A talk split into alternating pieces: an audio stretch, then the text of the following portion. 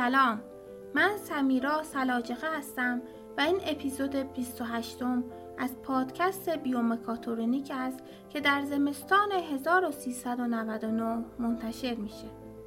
پادکست بیومکاترونیک توسط دانشجویان مهندسی برق از دانشگاه خواجه نصیرالدین توسی تهیه شده و در هر اپیزود یک موضوع علمی جدید و مرتبط با سلامت انسان طرح و بررسی میشه. من در این پادکست قصد دارم در خصوص کنترل گفتار که از مباحث ویژه کنترل سیستم های عصبی ازولانی هست صحبت کنم. امیدوارم تا پایان پادکست با من همراه باشید.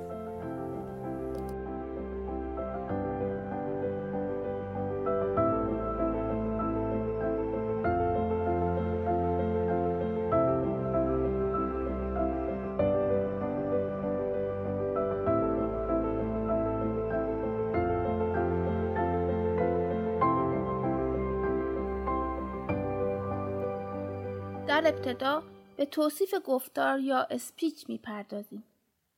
گفتار شکل تلفظ شده ارتباطات انسانی است که مبتنی بر ترکیب لغات به دست می آید. گفتار با به وجود آوردن صدا توسط انسان حاصل می شود و این فرایند دهان، دندانها، زبان یا تانگ، هنجره یا لارنگس، حلق یا pharynx، بینی و ریه‌ها نقش دارند. در حقیقت گفتار به عینیت درآوردن زبان و جلوه بیرونی آن است. شاید تا حالا تفاوتی بین زبان و گفتار قائل نشده ایم. اما زبان یا language در حقیقت توانایی ذهنی انسان جهت بیان بوده و گفتار بروز یا توانایی آوایی این توانایی و بخشی از زبان است و زبان مستقل از آن است. به عنوان مثال زبان بدن و زبان اشاره در افراد ناشنوا. به طور کلی جلوه بیرونی زبان به صورت گفتار و نوشتار است و ما در ادامه سعی می کنیم در مورد کنترل گفتار با شما سخنی داشته باشیم.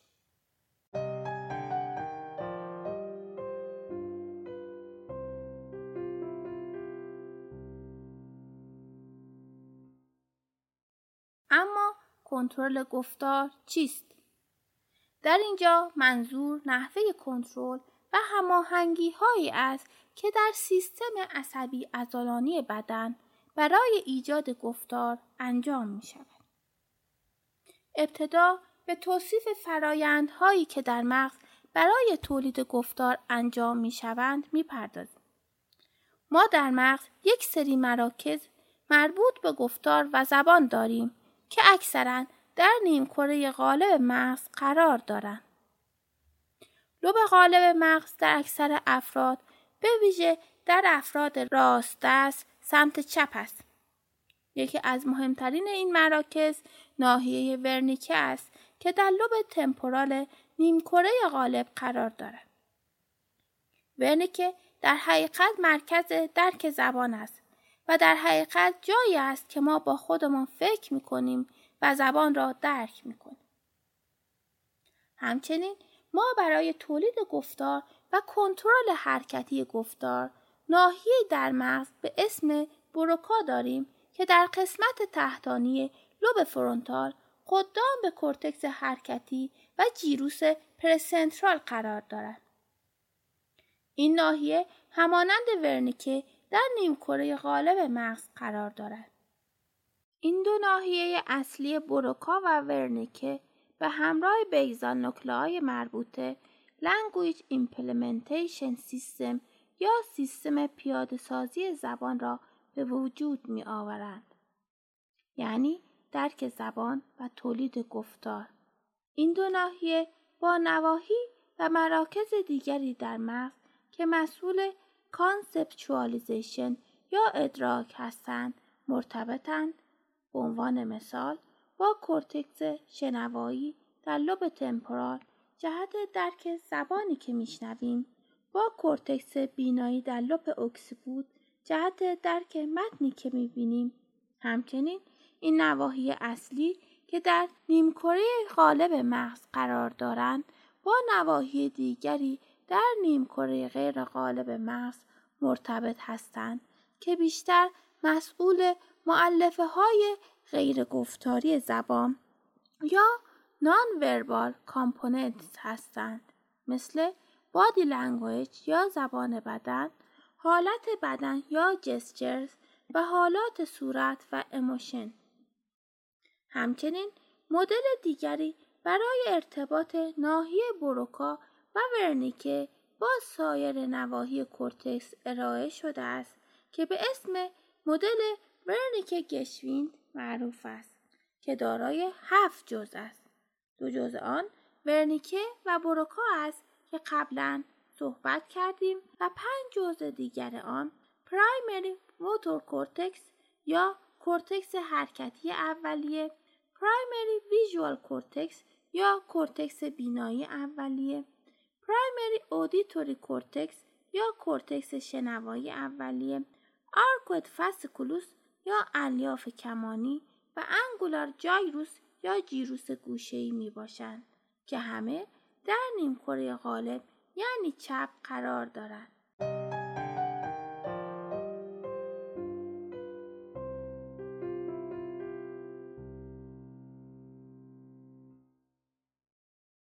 حال چگونه این نواحی عمل می کنند؟ در حین کانورسیشن یا مکالمه اطلاعات از کورتکس شنوایی اولیه که کمی جلوتر از ورنیکه در لوب temporal چپ قرار دارد به ورنیکه منتقل می شود و پس از آنالیز از طریق arcuate fasciculus به ناحیه بروکا انتقال داده می شود که کمی جلوتر از کورتکس حرکتی اولیه در لوب frontal چپ قرار دارد و سپس به gyrus precentral و primary motor cortex انتقال داده می شود که حرکات دهان و عضلات تنفسی و همچنین larynx یا هنجره pharynx یا حلق را برای تولید صدا کنترل می کنند. این کنترل توسط هسته هایی در basal ganglia مخچه و حسای اعصاب cranial در ساقه مغز ممکن می شود. همچنین فرض کنید از روی متنی می خوانیم. در این حین کورتکس بینایی در لوب occipital اطلاعات خود را به gyrus angular که خلف ناحیه ورنیکه قرار دارد انتقال می دهد. gyrus angular مسئول ترجمه اطلاعات دیداری متنها به اطلاعات شنیداری قابل درک برای ناحیه ورنیکه است. سپس اطلاعات خود را به ورنیکه میفرستد و سپس مسیر قبلی تکرار می شود. حال می خواهیم در مورد اینکه چگونه آسیب هر کدام از نواحی باعث اختلال در گفتار و زبان می شود صحبت کنیم. دو ناحیه اصلی زبان یعنی بروکا که در لوب فرونتال چپ قرار دارد و ورنیکه که در لوب تمپورال چپ قرار دارد توسط عروقی خونرسانی می شوند. و ترین اتفاقی که ممکن است در این نواحی بیفتد انفاکت ناشی از اختلال خونرسانی در این ناحیه است که به اسم CVA یا سربروواسکولار اتک یا به گفته عامه سکته مغزی شناخته می شود. ناحیه بروکا توسط شاخه فوقانی شریان مغزی میانی یا امسیه و ناحیه ورنیکه توسط شاخه تحتانی شریان مغزی میانی خون رسانی می شوند. انفاک در این نواحی باعث اختلالاتی در گفتار و زبان می شود که آفازیا گفته می شود. اگر ناحیه بروکا در اثر انفاک در تریتوری که توسط شاخه فوقانی MCA خونرسانی می شود آسیب ببیند بیمار دچار آفازی بروکا یا آفازی حرکتی می شود و نمی تواند گفتار را تولید کند. اما درک زبان او مختل نمی شود. حال اگر infarct در territory شاخه تحتانی MCA اتفاق بیفتد ناحیه ورنیکه آسیب می بیند و بیمار دچار آفازی ورنیکه می شود و درک زبان او مختل می شود و متوجه نمی شود که ما و خودش چه می گوییم ولی به صورت fluent یا روان صحبت می کند اما بدون مفهوم. حال اگر شاخه اصلی MCA قبل از تقسیم به تحتانی و فوقانی آسیب ببیند دچار آفازی کامل یا گلوبال می شویم.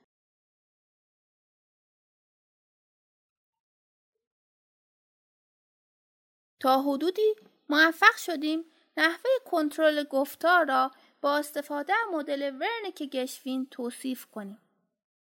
اما این مدل کامل نیست و نواقصی دارد و مسلما ارتباطات بسیار پیچیده تری در مغز برای کنترل گفتار هست که در انتهای پادکست با آن اشاره می کنیم. همچنین این که مغز ما در بعد به تولد چگونه و در چه حدی برای یادگیری زبان برنامه ریزی شده است جای سوال است. در تئوری یونیورسال گرامل پروفسور نام چامسکی معتقد است یک سری قواعد در بعد به تولد در مغز ما وجود دارد که بعدا حین آموزش زبان تکمیل می شوند.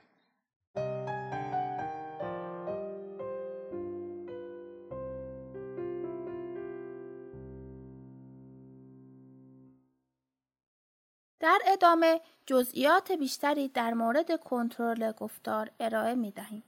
همانطور که گفتیم در نهایت اطلاعات و سیگنال های عصبی بروکا وارد کورتکس حرکتی اولیه می شود.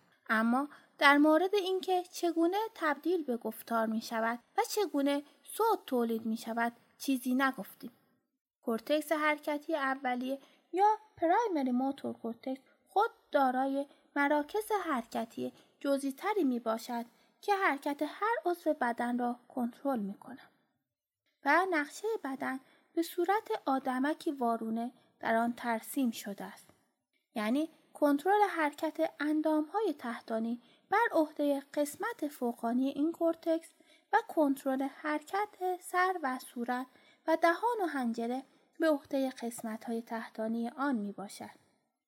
حرکات حنجره و صحبت کردن توسط ناحی از مغز به نام laryngeal motor cortex کنترل می شود که برخی معتقدند که این ناحیه در انسانها جزء کورتکس حرکتی اولیه است که ارتباط مستقیم با ساقه مغز دارد.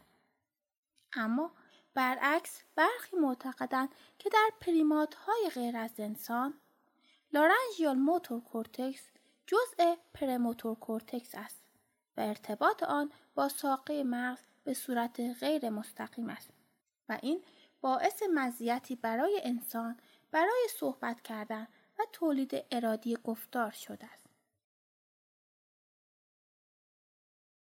برای صحبت کردن ما نیاز به حرکات هماهنگ عضلات حنجره، عضلات تنفسی و دهانی و صورت داریم. به جز این و تولید گفتار ما حرکاتی نیز برای ابراز احساسات و زبان غیر گفتاری داریم. کورتکس حرکتی حنجره مسئول کنترل بیش از 100 عضله برای تولید ارادی صوت، بل و تنفس می باشد که همگی نقش حیاتی برای زندگی ما دارند. ما در ابتدا آناتومی مختصری در مورد حنجره و سیستم اعصاب محیطی یا پینس مرتبط با آن بیان می کنیم. حنجره عضوی است که هدف اصلی تکامل آن چیزی جز گفتار بوده و نقش حیاتی در تنفس دارد و بیش از 400 میلیون سال پیش در مرخی ماهی ها تکامل یافت.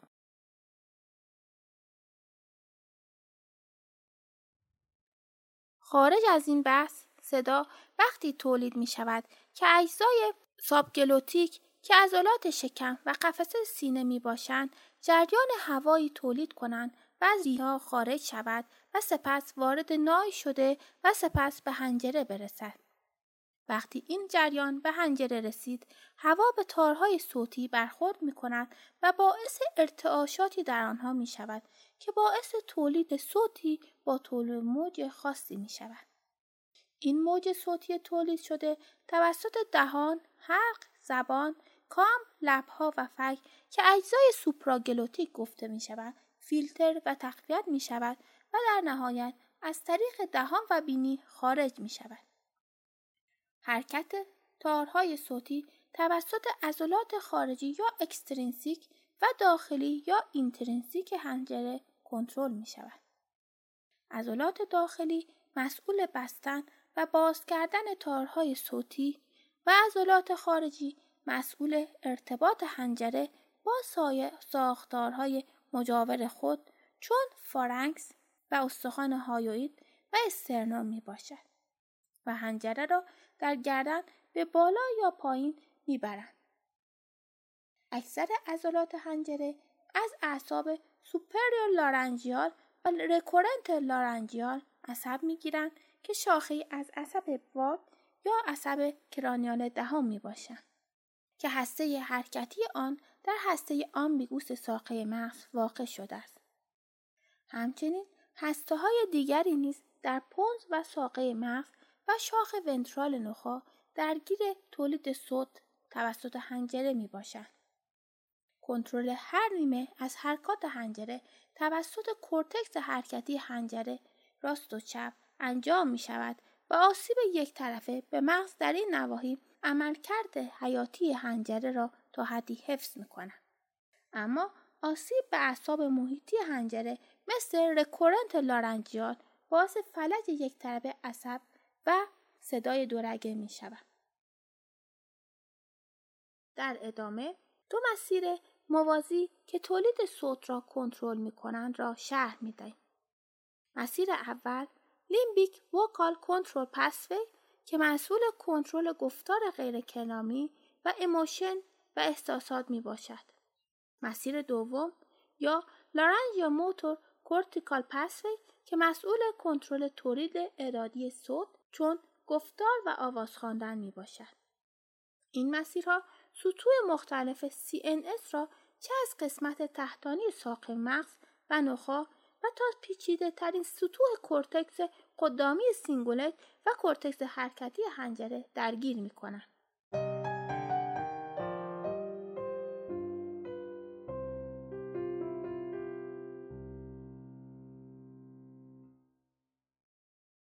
کنترل صدا به صورت تدریجی تکامل می‌یابد.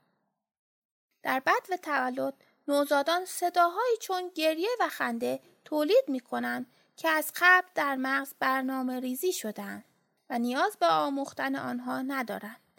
این صداهای اولیه غیر کلامی توسط هسته های حسی و حرکتی نخا و قسمت های پایین ساقه مغز کنترل می شوند که مسئول اعمال حیاتی حنجره و تنفس می باشند. اما به تدریج همین حرکت پیش و پا افتاده گریه کردن را می شود ارادی کنترل کرد و همچنین تحت کنترل مراکز احساسات واقع در سیستم limbic قرار گیرند. کورتکس cingulate قدامی و ماده خاکستری اطراف aqueduct یا به طور مخفف PAG نیز در آن نقش دارند که جزئیات بسیار بیشتری دارند. در مورد نحوه کنترل صحبت کردن توسط کورتکس حرکتی حنجره ادامه بحث خود را پی می‌گیریم. LMC یا کورتکس حرکتی حنجره در کنترل اعمال ارادی حنجره نقش اساسی دارد. این توانایی در انسان به صورت خاص می باشد و در سایر حیوانات به صورت محدود می باشد. اولین نظریات در مورد کورتکس حرکتی حنجره در دهه 1930 توسط اسکار فوستر ارائه شد که طی گزارشی نشان داد که حرکات تارهای صوتی انسانها توسط محرکهایی منشأ گرفته از همیسفر مخ کنترل می شوند. در ادامه ویلدر پنفیلد و همکارانش محل تولید صدا را جایی پایین تر از محل کنترل عضلات لبها و بالاتر از محل کنترل فک گزارش کردند. کمی بعدتر در سال 1952 وولسی و همکارانش نشان دادند که محل کنترل حنجره در میمونها درست بالای Sylvian fissure می باشد. حال آنکه هست و میلوجویک نشان دادن سگ و گربه فاقد این کورتکس خاص حرکتی می باشد. گرچه بین انسانها و حیوانات در کنترل گفتار فرق است اما بیشتر بررسی هایی که روی LMC انجام شده بیشتر روی primate هایی چون میمون رزوس بوده است. در این گروه از حیوانات LMC در قدام به شاخه تحتانی sulcus arcuate و در خلف به فرو رفتگی subcentral محدود شده است. این ناحیه دارای گروه های کوچکی از نورون ها می باشند که به صورت انتخابی طی تولید صدا فعال می شوند. به گونه ای که اکثرا قبل از تولید صدا فعال می شوند و تعداد کمتری از آنها با شروع تولید صدا فعال می شوند.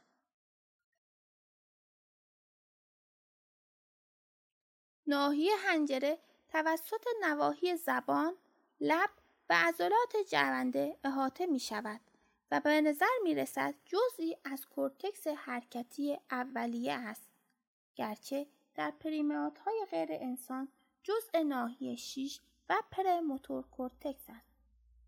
تحریک الکتریکی این ناحیه با EMG در میمون های رزوس ضبط شده و دیدن که عضلات intrinsic و extrinsic حنجره به صورت مجزا در LMC قرار دارند. بیش از نیم قرن پس از مطالعات فوستر و پنفیلد با استفاده از تکنیک های تصویربرداری مغز بررسی های غیر تهاجمی روی LMC انسان انجام شد و نشان داده شد که LMC خلفی‌تر از آنچه تصور می شد نسبت به fissure Sylvian قرار دارد.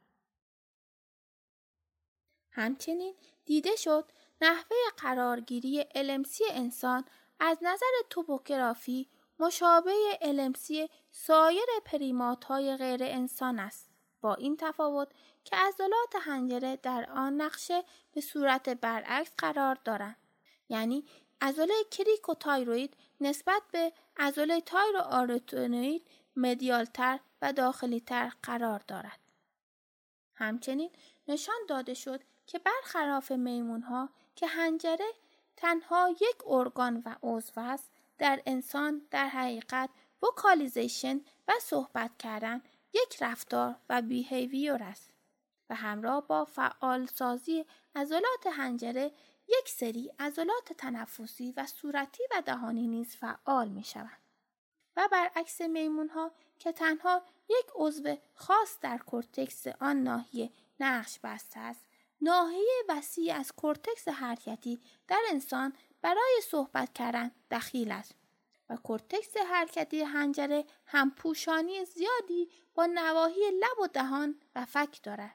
با این حال با پیشرفت neuroimaging چندین دانشمند بین سالهای 2004 تا 2009 نشان دادند که می شود ناحیه مجزا برای حنجره در نظر گرفت که به طور غالب در ناحیه فور پی قرار دارد. به طور خلاصه تفاوت بین انسان و primate های غیر انسان را می توان اینگونه گفت که LMC در انسان روی کورتکس حرکتی اولیه یعنی ناحیه 4 قرار دارد و برعکس در سایر primate ها روی premotor cortex یعنی ناحیه 6 قرار دارد. که این باعث شده است که بین LMC انسان و هسته‌های ساقه مغز ارتباط مستقیمی باشد و انتقال عصبی سریعتر باشد و کنترل قویتری روی حرکات پیچیده عضلات تنفسی، حنجره و صورتی دهانی باشد. با این حال در مورد LMC و محل آن هنوز جزئیات بیشتری در حال پیدا شدن است. همچنین جزئیات بسیار دقیقی از ارتباط بین LMC با سایر نواحی ارائه شده است. به عنوان مثال ارتباط آن با کورتکس premotor، کورتکس حرکتی صورتی دهانی و truncal، gyrus frontal تحتانی یا IFG، کورتکس prefrontal کورتکس insula کورتکس cingulate ناحیه حرکتی supplementary claustrum تالاموس هسته parabrachial هسته mesencephalic عمقی و locus coeruleus اما تنها نواحی که به LMC پیام میفرستند ولی از او پیامی دریافت نمی کنند. کورتکس بینایی، substantia nigra، raphe nucleus، ناحیه ventral tegmentum است و نواحی که از LMC پیام می‌گیرند ولی به او پیامی نمیفرستند cortex parietal تحتانی، operculum parietal خلفی و کورتکس داخل sulcus intraparietal و نواحی subcortical چون putamen، هسته caudate، globus pallidus و هسته های ساقه مغز مانند تشکیلات reticular و هسته های عصب facial، solitary tract و trigeminal نخایی است. جزئیات این ارتباطات را در مقاله که آن را در تصویر پادکست می‌گذارم می توانید مطالعه کنید. اما به طور خلاصه ارتباط با cortex parietal برای هماهنگی بین درک یا comprehension با صحبت کردن است. ارتباط با cortex prefrontal برای کنترل رفتار و سنجیده حرف زدن و جلوگیری از گسافگویی است. ارتباط با بیزال گانگلیا جهت یادگیری حرکتی و تنظیم حرکت است و ارتباط با هسته های سیستم لیمبیک به طور خلاصه جهت کنترل ارادی خنده و گریه کردن می باشد. اختلالات در هر کدام از این مسیرها باعث اختلال در صحبت کردن می شود که در پزشکی دیسفونیا یا دیزارتریا گفته می شود که البته با آفازیا که قبلا صحبت شده متفاوت است.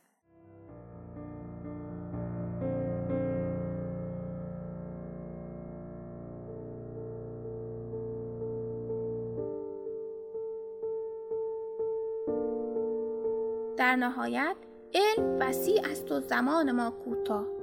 امیدوارم که توانسته باشم جرقه ای از مباحث کنترل گفتار را در ذهن شما روشن کرده باشم. با امید اینکه اینقدر علم پزشکی و مهندسی پیشرفت کند که بتواند هر عیبی در این مسیرهای کنترل گفتار بدن را رفع کند. در عکس پادکست لینک مقاله و فیلم مربوط به توضیحات خودم را می‌گذارم. و در صورت سوال می توانید با ما در دانشگاه خاج نصیرالدین توسی ارتباط برقرار کنید. ممنون از توجه شما. خدا نگهدار.